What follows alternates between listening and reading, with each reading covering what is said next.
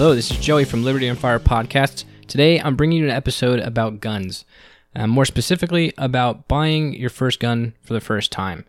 I have a friend who recently just got his concealed carry permit, so he joined the club, and now he's needing to buy a gun, but he doesn't quite know what fits his needs. And there's so much guns out there, so many gun sizes, types of guns, caliber sizes. It's kind of overwhelming. So I thought that's a good topic to talk about. If you're in the market for a gun, what are some of the things you need to think about for buying the right gun for you? So, first off, why buy a gun in the first place? I think that's pretty obvious. It's for self defense reasons. You know, if there's like a home invasion and people breaking in and, and, um, you know, it could be life or death situation. You want that insurance policy of being able to defend yourself with deadly force if you need to. Otherwise, who knows? In a flash, you know, it could ruin your entire life. You know, you could die, or someone in your family could die. Um, so that's a crazy scenario and really rare. Um, but you, yeah, you want to be able to handle it if it ever happened, which it probably won't, thankfully. But if it did, wouldn't you be a lot better off if you could defend yourself? So I think that's the main reason that would make people take the plunge in owning a gun. And you don't need a concealed carry permit to do that. You can buy and own a gun and keep it in your closet, your, in your drawer, anywhere in your house. And you could actually also keep it in your car. I think this depends on the laws, but I know in Florida where I live, you can keep it in a in like a little box and in the glove compartment. I, I think you need to do like two maneuvers to be able to get the gun out. But anybody can own a gun. So, in choosing the right gun for you, I think the first thing you have to consider is what do you plan on doing with it? Do you plan on carrying it every day? You know, walking around, having it inside the waistband, and that's usually the typical way to carry a gun. You'd have a holster, and it would go inside the waistband with a little clip on the outside, probably around a belt, and um, you'd be having the gun inside the pants. That that would be carrying it every day. And um, that's, you know, some people think that you should absolutely be carrying every day. I'm not sure. Maybe even Tony thinks you should be carrying every day. And some people think it's a little bit extreme. And they, I, I myself don't think it's extreme, but I don't carry. I have a concealed carry permit and I don't carry a gun every day, but I do have it in my car without a, a, box that I need to reach for, so it can just sit in the glove compartment. And since I have a carry license, I have the option to carry it when things look a little sketchy in the area I'm in. If I'm somewhere that I'm not familiar with and it's night time out and it just looks a little weird, uh, now I have a holster. I can equip it and I can carry and I can feel confident and safe. So I like having that option and that flexibility. But if you if you plan on carrying every day, this matters on the type of gun you're going to purchase. Because unless you're 6'2 and like 220 pounds plus, you're probably not going to be able to, to carry the, the big and medium sized guns. Because, like I said, it's inside pants, and you're going to be, you know, a lot of people mostly wear jeans and, and pants, and the pants today aren't super baggy. So you're going to need a what they call conceal gun, basically, a conceal pistol, a small little pistol that holds about six to seven rounds because it's more comfortable to carry on you. You don't even feel it and it doesn't imprint on the clothing, so no one else sees that you're carrying the gun as well. So it's uh, good for for both the scenarios. The obvious drawback to that is that you have to carry a gun that only has six rounds, and if you've never shot a gun before, you'd be surprised on how inaccurate you might be on hitting a target even 15 yards away. It would be pretty far to hit them dead center in that target it's not easy, and you probably will miss a few shots, uh, many maybe, if you haven't trained. So six rounds when the adrenaline might be flowing, um, it's questionable whether that's even enough. So you might not, you might need another clip on you. So that's the obvious drawback. You would need training, and um, it, the gun would not have a lot of bullets in it. And the other thing is, you probably are limited on the type of gun too it wouldn't be easy carrying a revolver. They're a little bit wider because of the cylinder, and they have the hammer, which could get clipped onto your pants when pulling it out or some piece of clothing. They do make some revolvers that have the hammer cut off, um, so it's just a, a single action revolver for carrying. Um, but you know, I kind of like the fact that revolvers have the hammer for the for the double action, which maybe we could talk about later. So again, if you're carrying, you plan on carrying with you you're going to need a smaller gun most likely. So that's the first thing to think about. Now, if you're not carrying and you're doing what I am doing, where I keep it in my room, I have it next to me, I have it in my car or a bag where I'm going places, and then still sometimes rare occasion can carry it. Now we're open to any single gun out there. It can be a big one. It can be a, a Glock 17, which is which holds coincidentally 17 rounds, I believe. A Glock 19, which I think holds uh, 15 rounds, and probably can be concealed carried um, but not the most ideal thing. I can get a revolver, a big, huge, like the Rick Grimes Walking Dead Colt Python type of revolver. So the door is open for any type of gun out there and any size. And there are some good things about having a revolver. That is something to think about. I know um, we have a revolver. I think my dad has one, and it's from I believe the 1950s. It's actually my grandpa's revolver from when he was a, a, detective. It's a detective special, I believe it is. It's the Colt Detective Special. I think, like I said, it's from 1950s, and the thing hasn't been fired since he was on duty. But we took it out a few years ago, so this would be the first time it ever fired in 40 years or 50 years. And I was thinking, man, I don't know if this thing's gonna blow up in my hand or something. But sure enough, we loaded it with the um, 38s, and perfect. Shot straight, shot all bullets uh, no issues at all. It's actually really easy and smooth to shoot. So I think that's one really cool thing about a revolver is they're so simple mechanisms, so simple machinery that they've lasted for. They can last for years. You can have them dormant, not doing anything for 50 years. Pull it out, and bam. So the reliability is a big plus on the revolver. Something to think about. If you're not planning on concealed carrying it, then maybe you weren't thinking about a revolver before, but you may, maybe you should. So another thing to think about on the type of gun you need to purchase for you is the safety mechanisms or lack of a safety and whether that makes a difference to you. See, the Glocks, one of the most popular guns, and they happen to be, I think, probably my favorite type of gun. They don't have a safety on them, a thumb safety where you can turn it so that the trigger won't pull, or turn it off where the trigger does pull. There's many forms of safeties, but typical safety is a thumb one, like a switch. The Glocks actually don't have any safeties, so you pull it out and it's ready to shoot.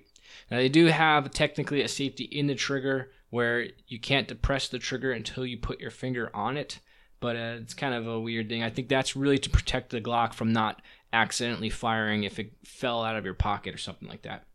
But uh, yeah, the Glocks don't have a safety, but some like guns like the Smith and Wesson have a thumb safety, so that might give some people more comfortable feeling, uh, more sense of uh, you know comfort and the gun's not just going to accidentally go off. Now I think real experienced gun, it, you know, and first off, people have different opinions about these kind of stuff, and I don't think anybody's opinion is really right or wrong. But I will say that a lot of gun enthusiasts and people who are really familiar, like uh, any of your friends that were in the Marines or something, I don't think they'd be fond of safeties. I think they like the fact. I think they would say, you know, you just got to train yourself and, and and be able to handle the gun, which is true, obviously. But I still kind of like the idea of having a safety just in case.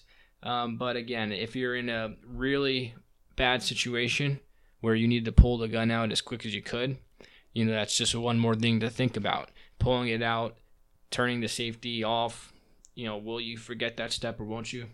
But I know there's a lot of people that do like the fact that they can have confidence that their gun's not going to go off or something or God forbid a kid grabbed the gun.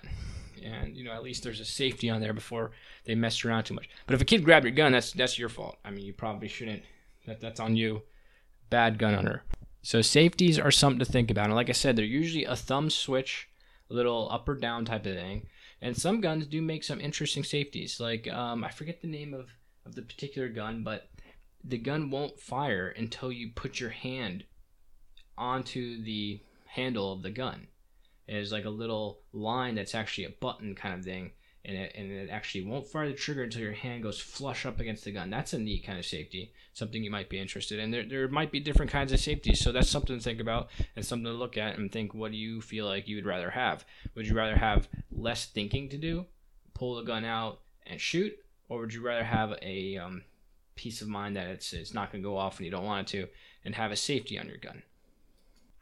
Now, revolvers they don't have safeties, but they're pretty safe in that the trigger pull of a revolver is very, very heavy. It's really hard to pull the trigger of a revolver without clocking the hammer down, which I think is a layer of safety itself. So you're not going to have an accidentally you know, firing off a, a revolver by fumbling around in your pocket or whatever, or probably or get stick to clothing. It's very unlikely to happen because of how heavy that trigger pull is. So there's another plus for the revolver, in my opinion. It's very simple, like I said before. It's reliable. There's nothing to think about when you pull the thing out. You don't even have to chamber around; they're already there. And there's no safety, but there is a safety in a way of how hard the hammer pull is. So I really think you should consider a revolver if you haven't been. Most people don't consider a revolver, but you know there's not much too not much bad going on in them. So one of the next things to think about is caliber size. What kind of caliber do you want? A 22, a 9, a uh, 45, a 40, you know, basically the size of the, the bullet and the amount of gunpowder that they jam in there and, you know, the power and punch it really has. And my opinion, everyone's opinion is different on this one, you know, but because the 22 caliber is the smallest and uh, people will tell you, you know, you can kill a big animal with a 22. So people will say they're actually more deadly because the bullets don't penetrate through the body. They ricochet around and mess up your organs and bones and, and it really screw you up by getting shot by a few 22s. But in my opinion, the 22 is so small that depending on who you're firing it at in a uh, life or death situation, let's say, where someone broke in your house, they have a gun and who knows, you know, your family could get could get killed by this person. If you have a 22 and they're a big dude, maybe wearing big clothing, their adrenaline might be going, they might be in drugs. I'm not even sure they would feel the 22. I think they could probably power right through it. And so you'd have to really unload a lot of them in there or aim for, you know, something that you don't feel comfortable aiming about, but aiming, but um, like the head or something. But I'm not gonna say I'm a fan of having a 22 caliber bullet as a self-defense gun. I just don't think it's big enough. I don't think it packs enough punch to like knock a guy back or really stop him. And I think it's possible they can power their way through it in the short term. And the next size up from that is the 380 ACP, which I think has a lot more stopping power and energy and and um, travel, you know, feet per second than the 22s do and I think it's a pretty good it's a reliable caliber for self defense. But my problem with the 380 ACP is why not go one step up and get the 9mm? The 380 ACP has about 40% less stopping power, or maybe not stopping power, but it's about 40% less energy output than the 9mm. 9mm round fires at about 1400 feet per second, and they're cheaper. And they're both going to be in the same sort of gun size nowadays. It used to be the 380 ACP was a good guns, a good caliber size for concealed carry guns, but they've now gotten so good at manufacturing and engineering the guns where they come in the um, the, the magazines a single stack, so you don't have to stack uh, two columns of bullets. For the 9mm, they stack one column, so making the gun profile very thin and very small. You can get a concealed carry gun of a 9mm caliber about the same size and weight that you can get in a 380 ACP nowadays. And that's what a 380 ACP would be for, concealed carry guns for the size. But like I said, now you can get a 9mm. The, the energy output is better. They're a little bit longer. The power is going to be greater. And they're cheaper because of the supply.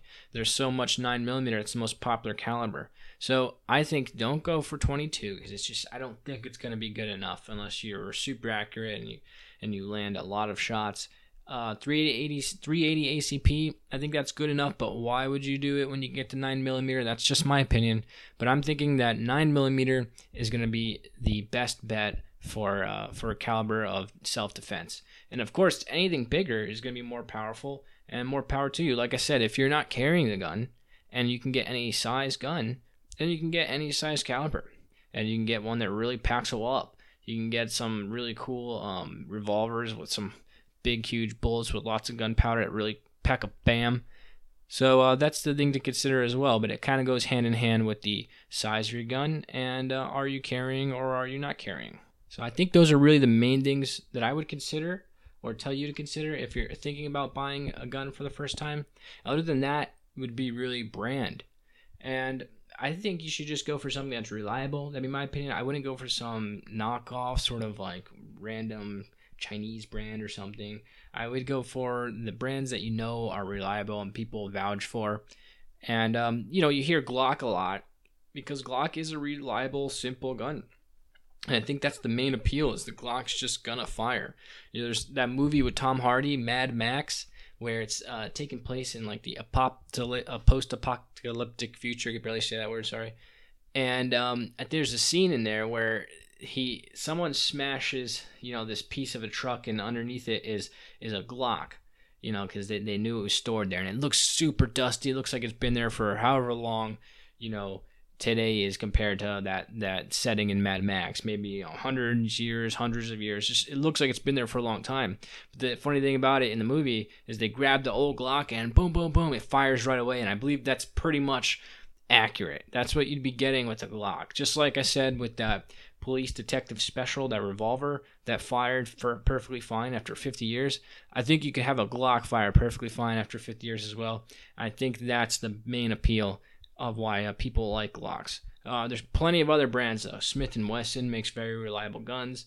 Um, there's there's um, Walther who makes good semi-automatic pistols, of course, and there's a whole bunch of revolver brands, of course. So I would look for the main type of brands that are re- people say are reliable, and uh, you can find it in the expensive gun. You can find a Smith Wesson for $300, 400 dollars, and Glocks aren't that expensive. So go with something reliable, a good brand. So if you're in the market for a gun and you don't quite know what to buy yet, those are all the things that I think, or at least some of the things that I think you should consider before buying the gun that fits you. And remember, if you're not carrying you don't plan on being a concealed carry permit holder, uh, don't worry about it. You could still own a gun, and I don't really see why you shouldn't. At least have one somewhere hidden away in your house that if the worst case scenario happened, at least you had it. I mean, why not? It's a it's a safety insurance policy, so you should really go out and get it. Dependent, even regardless of what your politics are on guns and the Second Amendment or whatever, you really it doesn't make sense not to have one in the worst case scenario situation just store it away. So if anything go out and get one and i hope you uh, find some of this helpful. And thanks for listening to the liberty on fire podcast. Until next time